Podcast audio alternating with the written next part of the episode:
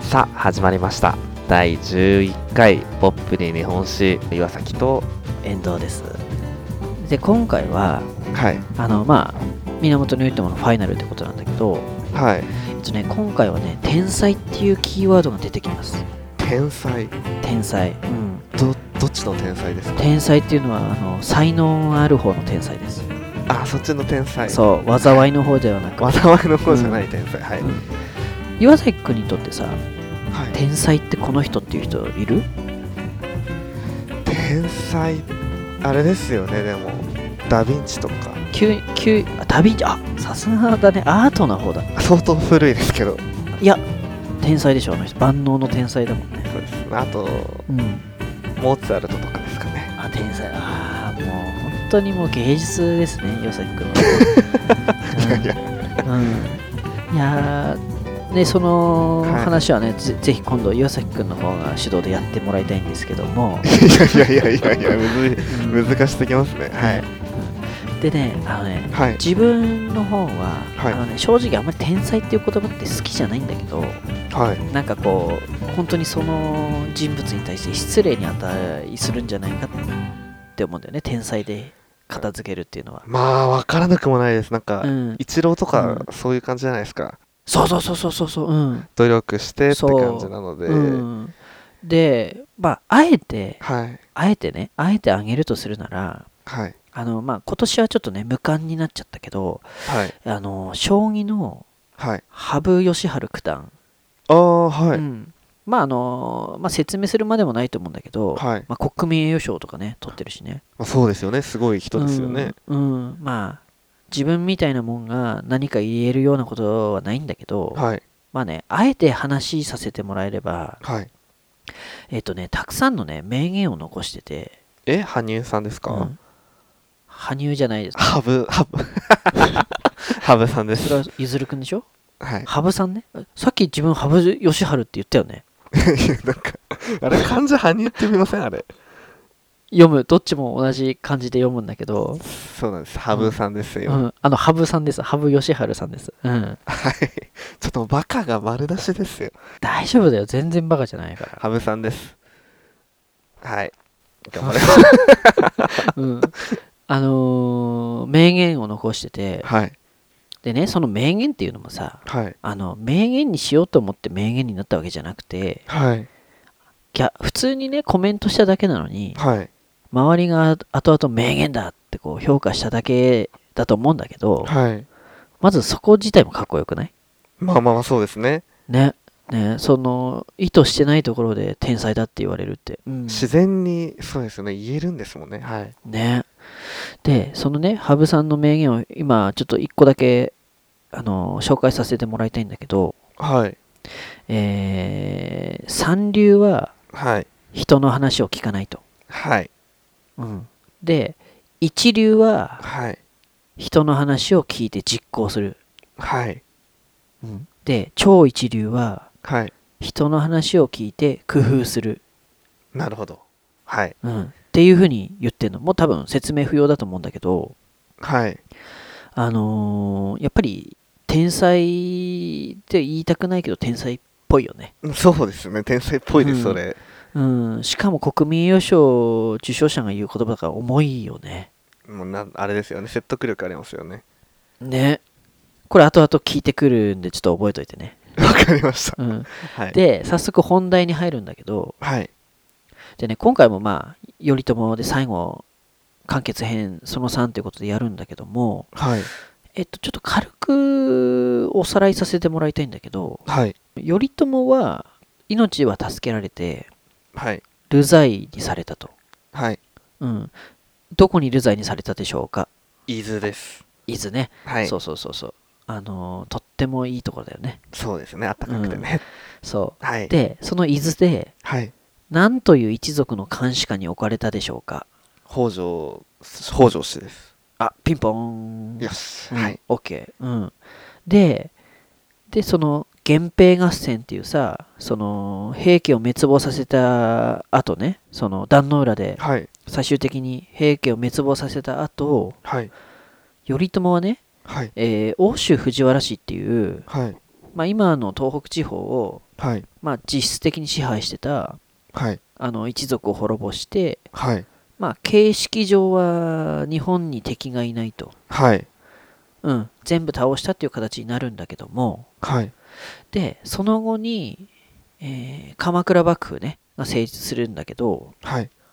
吉瀬君あのさこれ1900昔なんなんて覚えたっけ鎌倉幕府えっといい国作ろう鎌倉幕府そうそうそうそうこれが変更になってるって話したの覚えてるあれですよね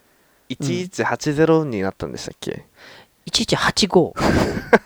うん、いい箱いい箱、いい箱を作ろうになって、1185年に、はいあの鎌倉幕府っていうふうに今教科書に載ってるみたいなんだけど、はいうん、このねじゃあ1185年に何があったのかっていうことなんだけどはいえっとねこの時にこれも多分授業でや名前やったかと思うんだけどねえっとはい守護と持統って聞いたことある守護の地頭ですか守護と持統守護えっと守るはいあの、どっちも守るっていうじゃない、これ。えっ、と、約束を守るとかの守るに、はいえっ、と、五国寺のあの、五っていう字。ごんべんに。ああーはいうん。で、守護。これがはい守護と、あと、地頭っていうのは、土地の頭って書いて地頭。はいっていうのに、えーその守護と地頭の任命権をゲットしたっていうのが1185年なんだけど、はいえっ、と、じゃあ、守護と地頭って何かっていうと、はいまあ、簡単に言うとね、簡単に言うとだよ。はい持統の役割ははいあの徴税権って言って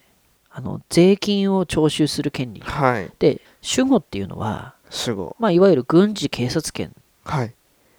うん、これが守護はいの役割、うん、でこの軍事警察権ってさはいあのー頼朝が出てくるまでは、はいまあ、いわゆる朝廷から外注される形で武士が担ってたんだよね、ああはうん、治安維持の権限を担ってたとうんいで正式にはいあの政府と政府として保持できるはい権利なんだけども、うん、でここで重要なのははい軍事警察権っていうのはさはい武士だからまあ当然っちゃ当然だよね。まあそうですよね戦うじゃないですけど、うん守るそうそうそうそう。で重要なのは持統の徴税権っていうのが重要で、はいうん、あの考えてみてあの税金をさ徴収することができるのってさい今どこ、はいかな税金を徴収することができるのって税務局税務局税務局というか税務局はどこの管轄えっ、と日本ですそうそうそうそう日本国とか、はいまあ、あとはさ地方自治体とかさはいうん、うん、まあいくら大きな大企業だ から、はいい、やいいんだよむずあの結構難しい質問だと思はい、う、うん、であのさいくら大企業だからって言ってさはい、あの税金取ることってできないでしょ、できないですねはいそうですねはいそうそうだって岩崎くんさ友達いっぱいいるけどさはい知り合いで税金徴収してる人いるいないですいないでしょいないですうんうんはいうん、だからさつまり税金を徴収するっていうことは、はいその国の政権を担ってるっていうことなんだよねまあそうですよねそうそうそうそう、はい、うん、で頼朝の第一回ではい土地の正式な所有者になるっていうのが武士たちの念願だって言ったの覚えてるかな覚えてますうんでも武士はさはい政権を取った兵士、まあ、平清盛にはい期待したけど清盛は武士たちの念願を叶えてくれなかったとはいうん、だからその敵方のさはい源氏ねとその当時は敵方だったよね兵士にとまあっては、そうですねはいうん、源氏にたくさんのさ、はい地方の武士たちが味方してはいまあ結果兵士は滅亡するわけだけどはい兵士がねやってくれなかったことで俗に言うねはい本領安堵っていうのがあるんだけどはい本領安堵っていうのはいわゆるまあさっき言った土地の所有権を認めるっていうことが本領安堵っていう言葉なんだけど、はい本領安藤はいそうこれを頼朝は認めてくれたんだよねあやっとじゃあついにそうつい悲願にのついにそう、はいで本領安堵っていうのはさ分かりやすく今の例えで言うと、はいまあ、会社ではい岩崎君が社員だとするじゃん、はいでその社員の岩崎君は給料を上げてほしいっていう願望があるんあるとするはいじゃん。ただ一般社員の岩崎君が、はいまあ、その会社の社長に対してはい直接さあの給料上げてくれなんて賃上げ要求なんてできないでしょできないですねそうそうそうそう、はいうん、でそこでね間に入ってはいその社員たちの賃上げ要求のねはい要望を組み上げて、はいえーあの社長に交渉する人っていうのが、はいまあ、いわゆる労働組合の委員長みたいな人、なるほどはいうん、それが頼朝なわけ、頼朝がその立ち位置だったんですねはいそうそうそうそうそうそう、うん、だからいわゆる社長が天皇ではい岩瀬君が武士だとしたらはいその間に入ってはいあのその権限をねあの権利を主張してくれるのが頼朝なわけ天皇に対してなんとなく分かったかななんとなくわかりましたはいうんうんうんでそれをね清盛ははい実現できなくて頼朝ができたもはい実現してくれたことが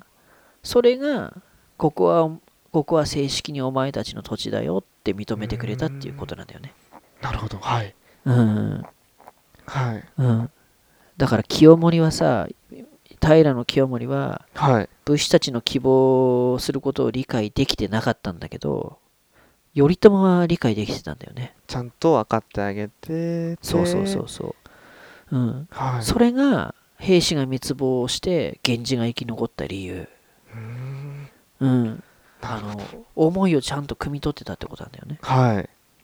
うん、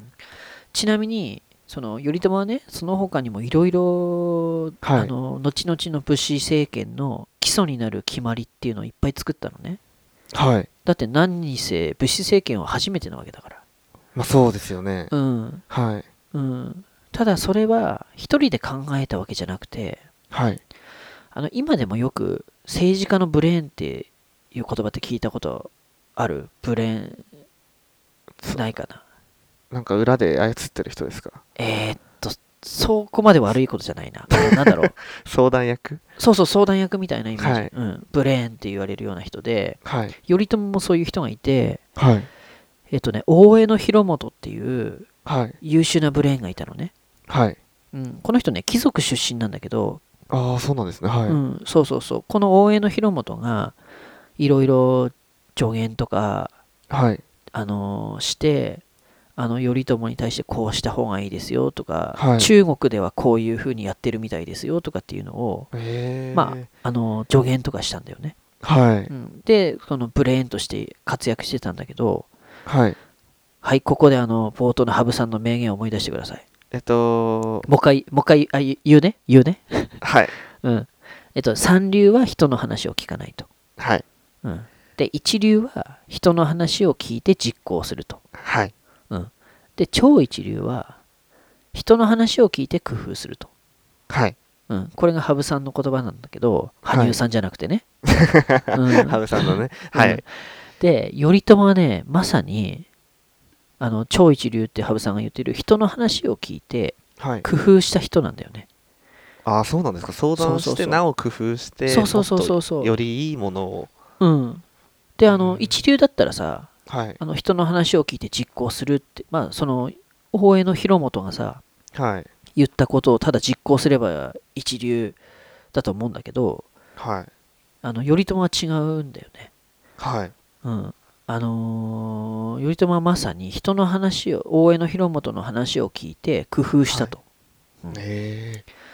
であの大江の広元って、はい。えー頼朝のブレーンなんだけどなんだかんだ言って貴族出身なんだよね。はい。うん、だから根本的には、はいあのーまあ、頼朝に対してこういろんなね助言はするけどはい。貴族だから元ねはい。武士の気持ち自体は多分分かってなかったと思うんだよね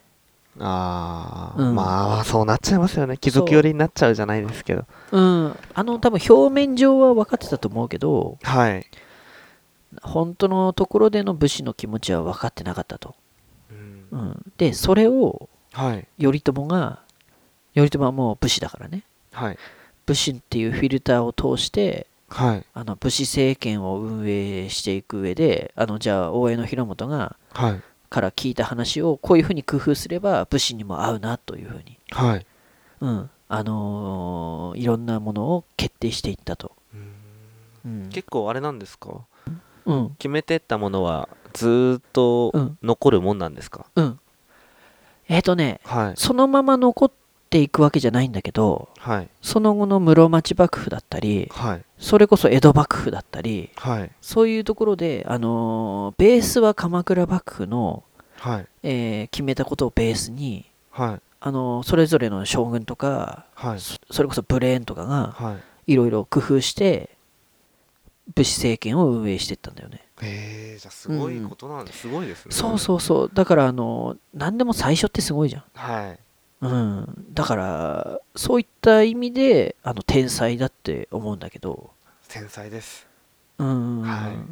うん、だからまさに超一流だよね。一流だと思いますねそれ聞いたら、そうだからそういうね工夫人の話を聞いて工夫するっていう意味で政治の天才なんじゃないかなって思はうんだけど、うんなんとなく分かってくれたかないわかりましたどんな風にすごいのかっていうのうんわかりましたがうんあよか った、うんうん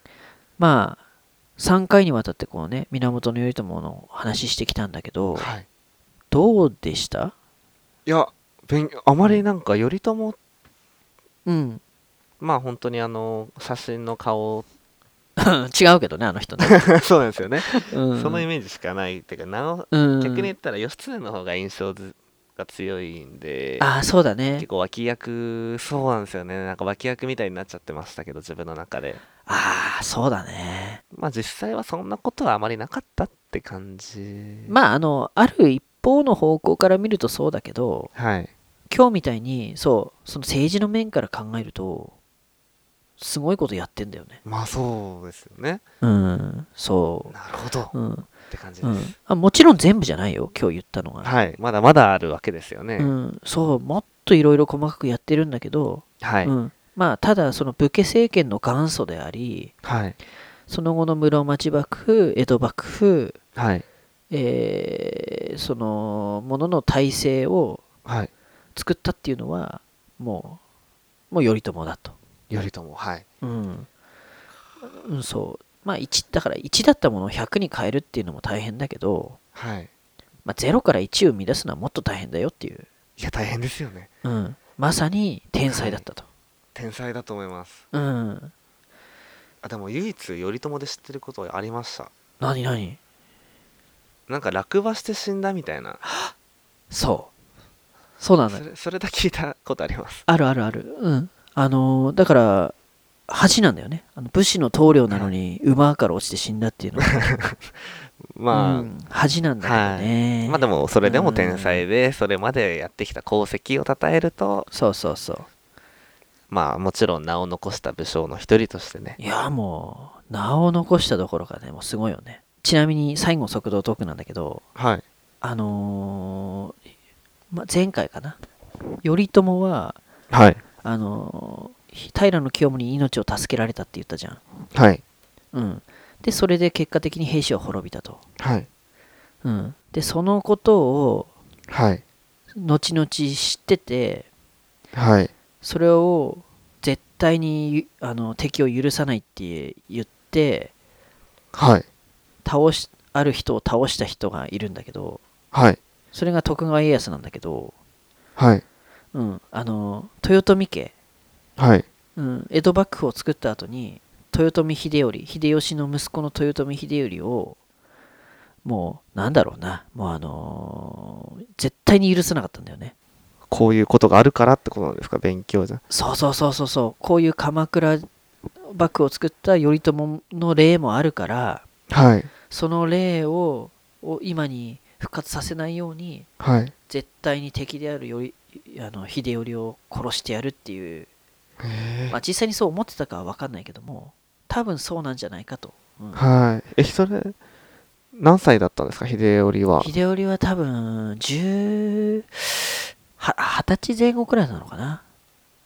あうんでもそれはもう切腹で殺すんですかそのね時は、うん、最終的に切腹なんだけど、まあ、そこまで追い込んだんだよね、へえうん、大阪城を包囲はしいて、うん、なるほど堀を埋めて、うん、なんかでうもんいろいろと時代って歴史って続いてくるんですね。そうそうなんです。あのーはよくね、あのー大河ドラマの由来は、大河はちっちゃなこう、雨一粒がいっぱい集まって大きな川になるっていう意味で、はいだからその頼朝がね、そういう助かったはい時のエピソードとかを、後々の家康ははい知って、同じ鉄を踏まないようにっていうことで、はいうん、あの秀頼を滅ぼしたりとかっていろいろあるからそれが歴史の面白いところであったり面白いですねなんかそう、でそれを知ってるなんかうん、いいですね、うんその考えも今も残ってるっていうのもまあ今残ってるっつっても誰もやんないですけどいやでも歴史から学ぶことだと多いと思うんだよねいや多いと思いますよ楽しいですもんはいうんなので岩崎君もぜひ、うん、知っていただいて何か人生の糧にしていただけれ ば、いや糧にしたいです ねうんうまあんこれからもっと深くそうだねはい勉強してそうです糧ねにしたいと思いますはいあのーじゃあ最後のこの頼朝三部作の最後にはい恒例の岩崎君はい頼朝を色で表すと何でしょうかちょっと事前に言っといてくださいよいやいやもうこれはこういうふうに言わないと面白くない んで何でしょうかはいえー、っと頼朝ははい、なんかもうあれですかねうんなんか群青色みたいなあ濃い青濃い青みたいなイメージあるよね青好きだね君なんか頭の中に青しかないですだから濃い色しか浮かばないですあーそれはいいのかな濃いっていうのは濃い色っていうのは、本当に感性ですよねああじゃあ逆に言ったら頼朝じゃないうん人でもなんかうん全員輝いてる風に見えます歴史上の人物あーじゃあ岩崎的に言うと頼朝は群青色だとなんかそうなんですよねわかりましたいいのか悪いのかわからない感がありますすごいんですけどあープラマイあれ合わせ持ってるからね そんな感じしますああ、わかりました。じゃあ、 頼朝は軍上だということ で、考えてから、はいちゃんと次をええ次はです ねはいそうだね。うん、じゃあ、私の方から以上です。はいじゃあ源頼朝第3回終了ということではい。長らくありがとうございました、ありがとうございました。次回もよろしくお願いしますよろしくお願いします。楽しみに待っててくださいはい、どうも。あはーいありがとうございますりがとうございました。